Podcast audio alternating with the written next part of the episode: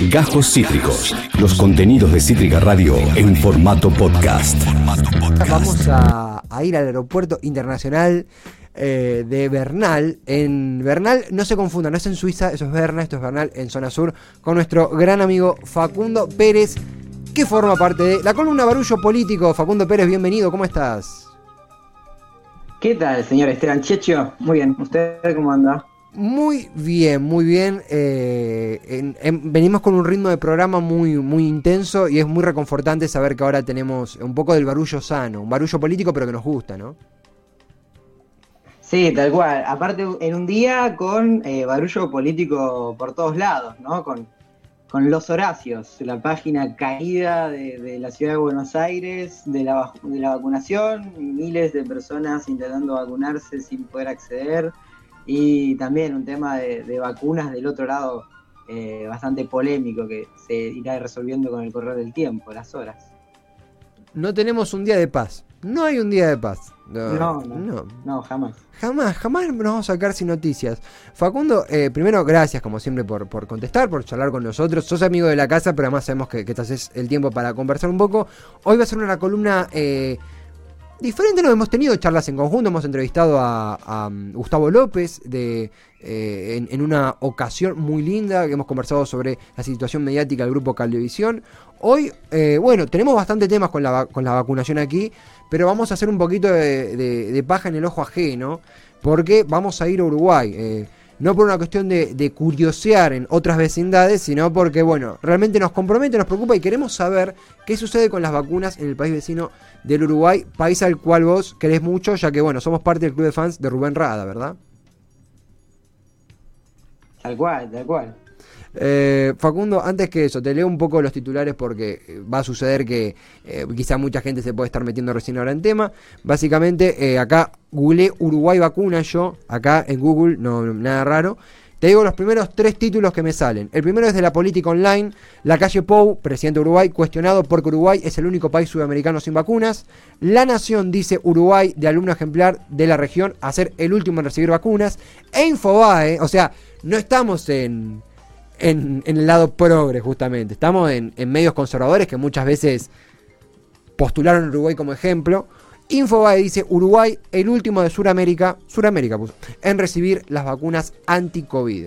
Eh, digamos que no es ya un rumor de pasillo de una, una familia eh, progre en Buenos Aires, sino que es una realidad que hay un tema con las vacunas en Uruguay, ¿verdad? Sí, exacto. Es, casi que una realidad objetiva. Es, eh, inapelable el hecho de que hoy, dentro de los países sudamericanos, Uruguay es el único que todavía no recibió eh, vacunas. Si bien hay, por ejemplo, Paraguay, que fue el último en recibir, todavía no empezó el proceso de vacunación, eh, por lo menos las vacunas están en su territorio. No así sucede con el país vecino uruguayo había, habíamos mencionado una entrevista que ya está en puertas porque queremos conectarnos con el país vecino, con Uruguay, y saber de primera mano qué está sucediendo. Así que vamos a hacer una eh, nota en conjunto con Facundo Pérez, con eh, eh, el integrante de Plataforma, un movimiento de corte frente amplista del Frente Amplio. Además, él es arquitecto, además, él es deportista. Su nombre es Daniel Danners desde Uruguay. Daniel, aquí Esteban Checho, Facundo Pérez, ¿nos escuchás? Sí, buenas tardes. Eh, un poco entrecortado al final, no sé cómo me escuchan ustedes, pero los escucho, sí. acá te escuchamos perfecto. Daniel, eh, Facu, ¿vos eh, eh, percibís bien? Sí, sí, sí. Yo los escucho bien. Perfecto. Cosas de los Zoom, cosas de la transmisión en vivo, a la cual ya estamos eh, curtidos. Eh, pero yendo al tema, Daniel, primero gracias por hacerte el tiempo para charlar, para conversar un ratito. Eh, mencionábamos, nosotros acá en Argentina googleamos Uruguay vacunas y sale que Uruguay es el único país de Sudamérica sin vacunas. vos como ciudadano, como parte de la comunidad uruguaya, ¿cómo ves esto? ¿Qué está pasando? ¿Qué podés decirnos al respecto, Daniel? Bueno, eh, primero que todo, gracias por, por, el contacto. Un placer. Eh, sinceramente sorprendido de, la convocatoria, pero buenísimo poder charlar con, con ustedes. Eh, siempre somos contestes en que nos sentimos, independientemente de las rivalidades, sobre todo deportivas, parte de una misma comunidad, o sea, histórica y etcétera. Así que independientemente de eso, en este caso además, el tema del combate a la pandemia, más que nunca tenemos que intentar encontrar soluciones en conjunto.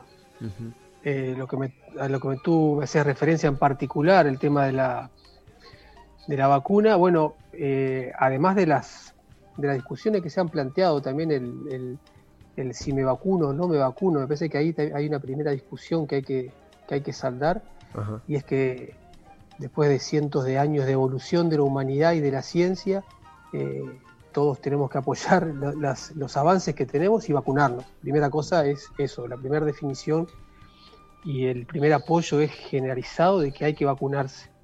Primera cosa.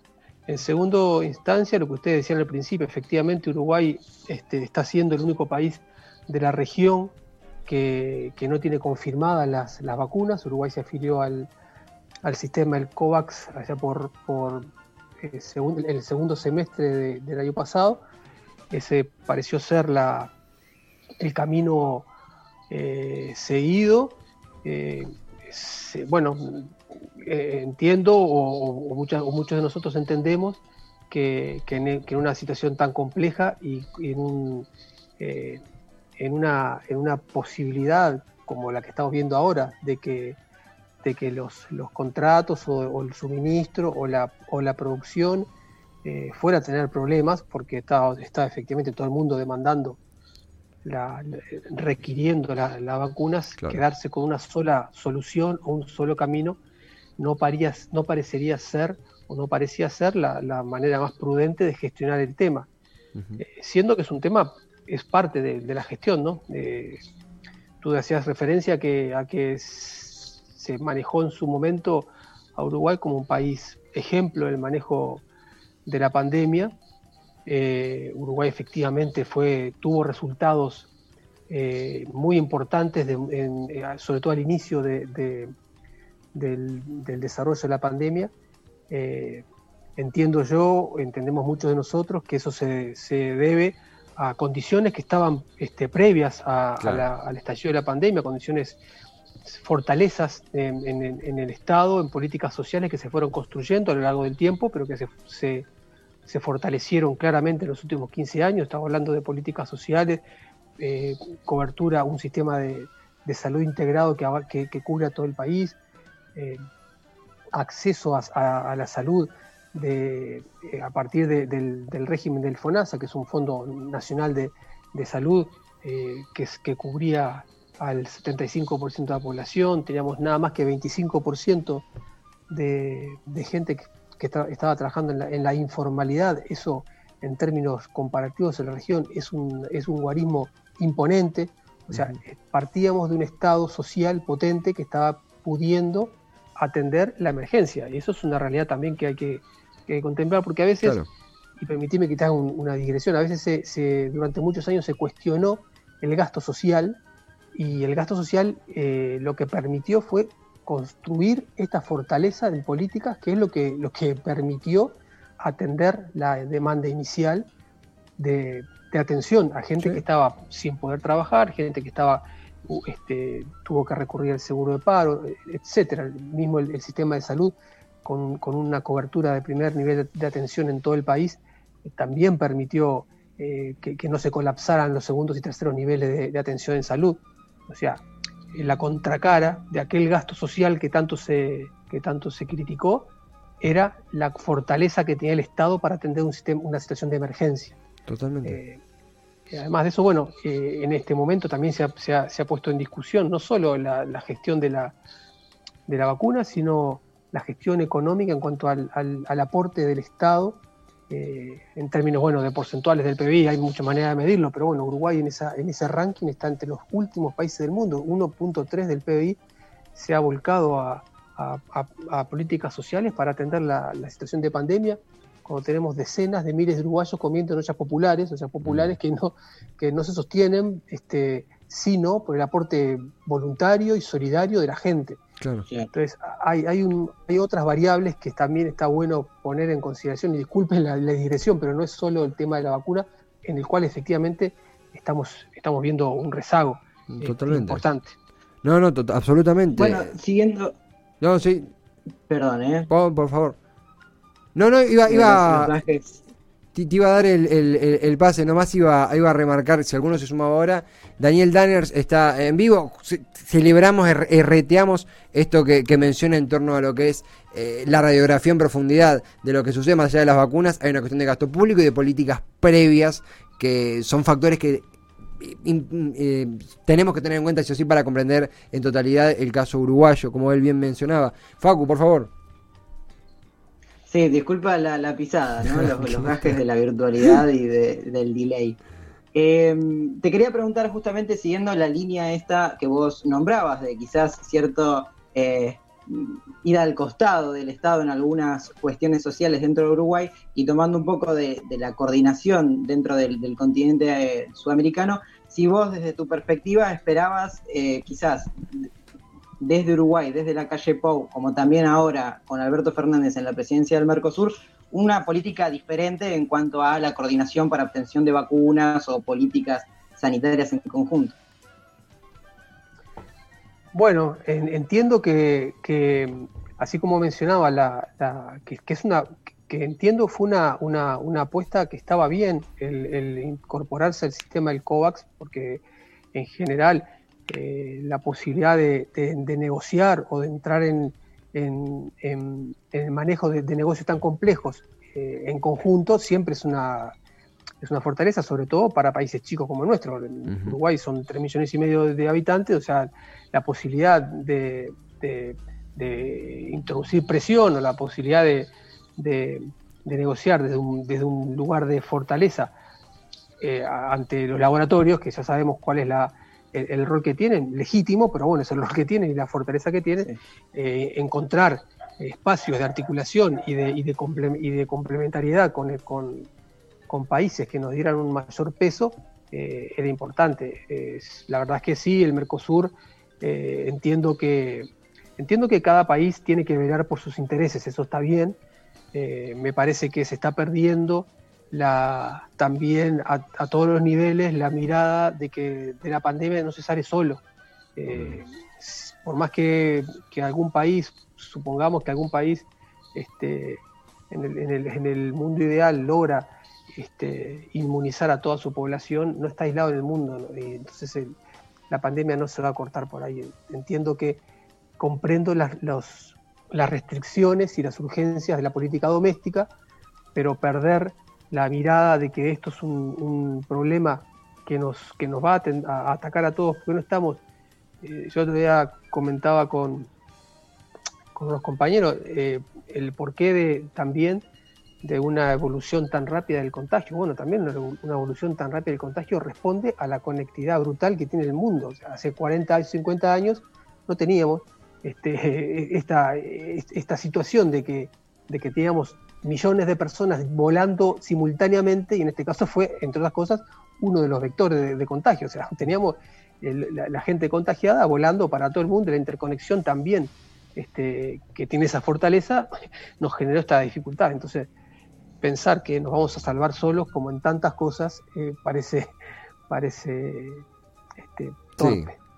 No, totalmente, totalmente, Daniel. Eh, es un es muy reconfortante también escuchar de, de, primera mano, es de un integrante de la comunidad uruguaya, de nuevo Daniel Danners, deportista, arquitecto, integrante de plataforma, eh, un poco de primera mano lo que sucede en Uruguay y la profundidad que tiene, no más allá de lo que de las últimas noticias, lo que viene detrás. Eh, Luis Lacalle Pou y Alberto Fernández casi que en simultáneo asumieron. Es, es muy difícil juzgar a su gobierno con parámetros normales porque, bueno, están atravesados por una pandemia y nadie previó esto, nadie sabía que vamos a estar en estas condiciones eh, hace un año y un poquito menos. Pero sos parte de, plataforma, un movimiento de corte frente amplista. Eh, como, oposición te pregunto, como vos te quieras ubicar, ¿Qué factores le ves positivos y qué factores le ves negativos a, la aún joven gestión de, la calle Pou en Uruguay? No, sin duda hay un, factor eh, positivo y relevante y además es casi como, como iniciamos el intercambio de hoy, fue la conformación del GACH, el Grupo Asesor Científico Honorario. Eh, eso es este realmente es, una, es un espaldarazo y, este, y, una, una, virtud grande que tuvo el gobierno en, recurrir al saber, el, recurrir a la, gestión desde la evidencia, eh, pese a que, a que eh, el presidente forma parte de, una coalición de gobierno que no ha sido amiga de, la investigación, no ha, sido, no ha sido amiga de la Universidad de la República, por ejemplo, eh, históricamente ha sido así, pero, pero bueno, esa, esa, esa decisión fue una decisión que fue que fue evidentemente acertada, con la que todos estuvimos de acuerdo y todos respaldamos. O sea, la gestión del GACH, el trabajar desde la evidencia, el apoyarse en, el saber, el apoyarse en la ciencia, es, una, es un valor este, indudable. Eh, en cuanto a bueno, las, las, diferencias, más o menos las establecí en la intervención anterior. Yo creo que, que eh, eh, en su momento el presidente, por ejemplo, hizo una, alusión al principio de su mandato, que ellos, eh, la, apuesta era apoyar a los Maya Oro, haciendo una referencia al ciclismo. bueno, en primer lugar, la referencia, este, el Maya Oro no es el que tira en, los, en las carreras, en general el Maya Oro va cubierto por los compañeros de equipo que son los que lo protegen, pero bueno, aceptemos que que, bueno, que, no el sea el que tire, el que mm. tire el pelotón y aceptemos la eh, corrijamos la metáfora y, apliquémosla. Mm. Este, bueno, eh, los Maya Oro no van a ser los que los que saquen a, de la situación este, actual y, reactivación de la economía. Está probado, la, bibliografía de los últimos 20 años prueba claramente que las teorías del derrame o del goteo no aplican. Este, no aplican para el desarrollo de las social y económico, este, están superadas. Y entonces ahí creo que hay una, hay una, bueno, nosotros creemos que hay, que hay una mirada errónea, no, creemos que sea así, sobre todo en esta situación, inclusive en la situación de restricciones de, movilidad y restricciones de, comunicaciones y de problemas también de, de comunicaciones para comerciar, el fortalecimiento del mercado interno el fortalecimiento del consumo interno este, eh, es necesario y eso no se está viendo. Eh, no, está eh, esa restricción de la que hablábamos antes en cuanto al apoyo, al, destino de, la cantidad de dinero destinado a, sostener gente que, porque la gente que cae, que caiga por debajo de los niveles de subsistencia o de pobreza, cae rápidamente y recupera muy lentamente. Mm, la gente que, pierde sus, que se desvincula del, del, ámbito laboral, en Uruguay se perdieron 60.000 puestos de trabajo, mm. Eh, esa gente necesita sostenerse y además es la gente que tiene menos posibilidades de mantenerse eh, eventualmente eh, recluida, cuando a veces se, inclusive se ha planteado bueno, la necesidad de, que, de restringir la movilidad y demás, esa gente es la que después tiene mayores dificultades para quedarse en su casa, para no trabajar, porque vive del trabajo diario, de la changa diaria, porque no tiene en su casa las posibilidades de quedarse como tenemos nosotros, porque no tiene las posibilidades del teletrabajo, porque, o sea, esas dificultades eh, hay que atenderlas y me parece que ahí el Estado ha estado ausente.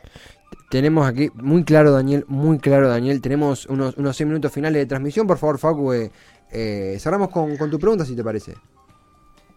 Sí, cortita. Eh, vos al principio también hablabas de la necesidad de remarcar, bueno, otra vez, la necesidad de la vacunación, ¿no? ¿Ves en Uruguay, por, parte de un porcentaje de, la sociedad, cierta reticencia a, la vacunación y a, qué lo podés eh, adjudicar? Bueno, sí, eh, no hay datos precisos, pero se maneja que, podría haber cerca del 40% de la población que estaría dudando este, de vacunarse. Y, bueno, yo creo que eso también tiene que ver con un discurso, lo que decía recién, que, la coalición que nos está gobernando eh, también formó, forma parte de una corriente ideológica que ha, que ha negado la virtud del saber y son las mismas, este, han tenido discursos parecidos que lo que ha tenido Trump o Bolsonaro en cuanto a negacionismo de, los, de las virtudes de, de los avances científicos. Eh, bueno, también ha calado esas, esas, teorías, también han calado, han debilitado eh, el discurso del gobierno o de la gestión desde la evidencia. Eh, y bueno, y eso no también, así como la gente, cuando lo que decía recién, la gente que se desvincula, este, se desvincula rápidamente de la formalidad y después cuesta más recuperarla, destruir esta confianza en la ciencia, eh, también después cuesta volver a construirla. Entonces, eso también estamos pagando este, ese discurso eh, que, que, anticientífico eh, directamente. Y bueno, lo estamos viendo. Nos burlamos a veces, decimos, no, el terraplanismo y demás, pero lamentablemente discursos de ese tipo han calado y bueno, este, eso hay que, hay que desmontarlo y desmontarlo no es de un día para el otro. Las teorías conspirativas, conspiranoicas, los mensajes por WhatsApp, las entrevistas a médicos que no se sabe de dónde salen y que dice, bueno, esas cosas este, alimentan y, las redes de WhatsApp y demás son veneno porque es mucho más fácil eh, eh, distribuir la, paranoia y, la, idea de que, de que hay un plan malé, este, este, de gente malévola que, que, está no se sabe dónde inventando virus y queriendo matar gente, y eso es facilísimo, la gente, lamentablemente mucha gente cree en eso, eh, y bueno, hay que ir contra eso también. Ah, ha, sido, ha sido ilustrativo, ha sido muy claro. Daniel, eh, él es integrante de, plataforma, él es también arquitecto y deportista. Nosotros ayer lo contactamos eh, eh, casi sobre la hora porque queríamos hablar con, con, alguien de Uruguay de, de, esto, con alguien de la comunidad uruguaya, de cómo está la situación social en, en, Uruguay y también la influencia de todo lo que sucede con las vacunas. Y él muy gentilmente nos, atendió el teléfono. Nos podemos comprometer, por supuesto, Daniela, que la próxima charla esté orientada obviamente a, tu área, al deporte, el deporte como rol social. Hoy obviamente la pandemia nos, nos quita eh, el sueño a todos y se lleva eh, las notas, pero ha sido un placer charlar con vos y que nos ilustraras tanto sobre lo que sucede en tu país. Realmente súper agradecidos. No, o sea, lo, que le dije al principio, la verdad, para mí es un placer impresionante. Toda mi vida deportiva la hice eh, compitiendo muchas veces con, equipos argentinos. o sea, tengo muchísimos amigos con los que he disfrutado mucho de hecho, el mes que viene voy a ir a Buenos Aires, hay un sudamericano de, waterpolo, así que voy como árbitro. Eh, así que voy a estar ahí cerca, en, la burbuja, pero bueno, voy a estar ahí cerca de ustedes, pero un, placer, la verdad es un gusto muy grande estar en contacto con ustedes. Bienvenido próximamente entonces, el placer, el placer es nuestro, Daniel, un, un gran abrazo aquí, eh, desde aquí, y será hasta la próxima. Muchas gracias por tu tiempo. Gracias a ustedes hasta pronto, Daniel Danners, arquitecto deportista, integrante de la comunidad uruguaya e integrante de plataforma, eh, plataforma justamente, plataforma corriente de corte frente, amplia, frente amplista, del Frente Amplio, que eh, charló con nosotros sobre la, sobre la situación social en Uruguay. Facu, eh, gran nota en conjunto, muy, muy lindo conocer información, muy necesario conocer información de lo que sucede en el país hermano del Uruguay, sin conservantes, ¿no? sin un medio hegemónico de por medio. No, total, como decías vos, ¿no? De, primera mano y también ver cómo hay ciertas circunstancias y situaciones que se repiten. Muy, muy claro lo que decía Daniel sobre el rol y la importancia del Estado eh, manejando y, dando una mano no solo en el medio de, esta situación, sino como un agente eh, preponderante de la sociedad. Totalmente, totalmente. La eh, barullo político usualmente somos nosotros conversando, pero hoy, bueno, se dio esta chance de tener una linda charla, una charla que doy fe teníamos ganas de hacer con, eh, con, Daniel y no queríamos perderla. Obviamente que, sigue el barullo charlado de, siempre, hoy nos permitimos este, este lindo lujo, eh, pero seguimos aquí. Facundo, nosotros nos vemos la semana que viene. si te parece, vamos a cerrar el programa juntos. No sé si, si el contrato incluía eso, si, si te, te quedás para cerrar. Qué honor, no, para, para, mí es un honor, es un honor. Porque sí, no sé si aguanto hasta la semana que viene por ahí. La sigamos por WhatsApp, una birra por medio, algo de eso. Te tenés que quedar en el Zoom hasta la semana. Se quedan vos y el jefe de cámaras, Víctor, los dos mirándose durante una semana. Ahí yo no me hago cargo de lo que pase. Ok, eh, bueno, me va a dormir, va a ser medio extraño, pero podemos charlarlo. Facu, en serio, gracias por tu tiempo, eh, gracias por eh, prenderte para la nota y nos reencontramos aquí en el aire de Demencia Temporal dentro de muy poquito, ¿te parece? Dale, abrazo, abrazo a todos por allá. Acabas de escuchar Cajos Cítricos. Encontrá los contenidos de Cítrica Radio en formato podcast en Spotify, YouTube o en nuestra página web.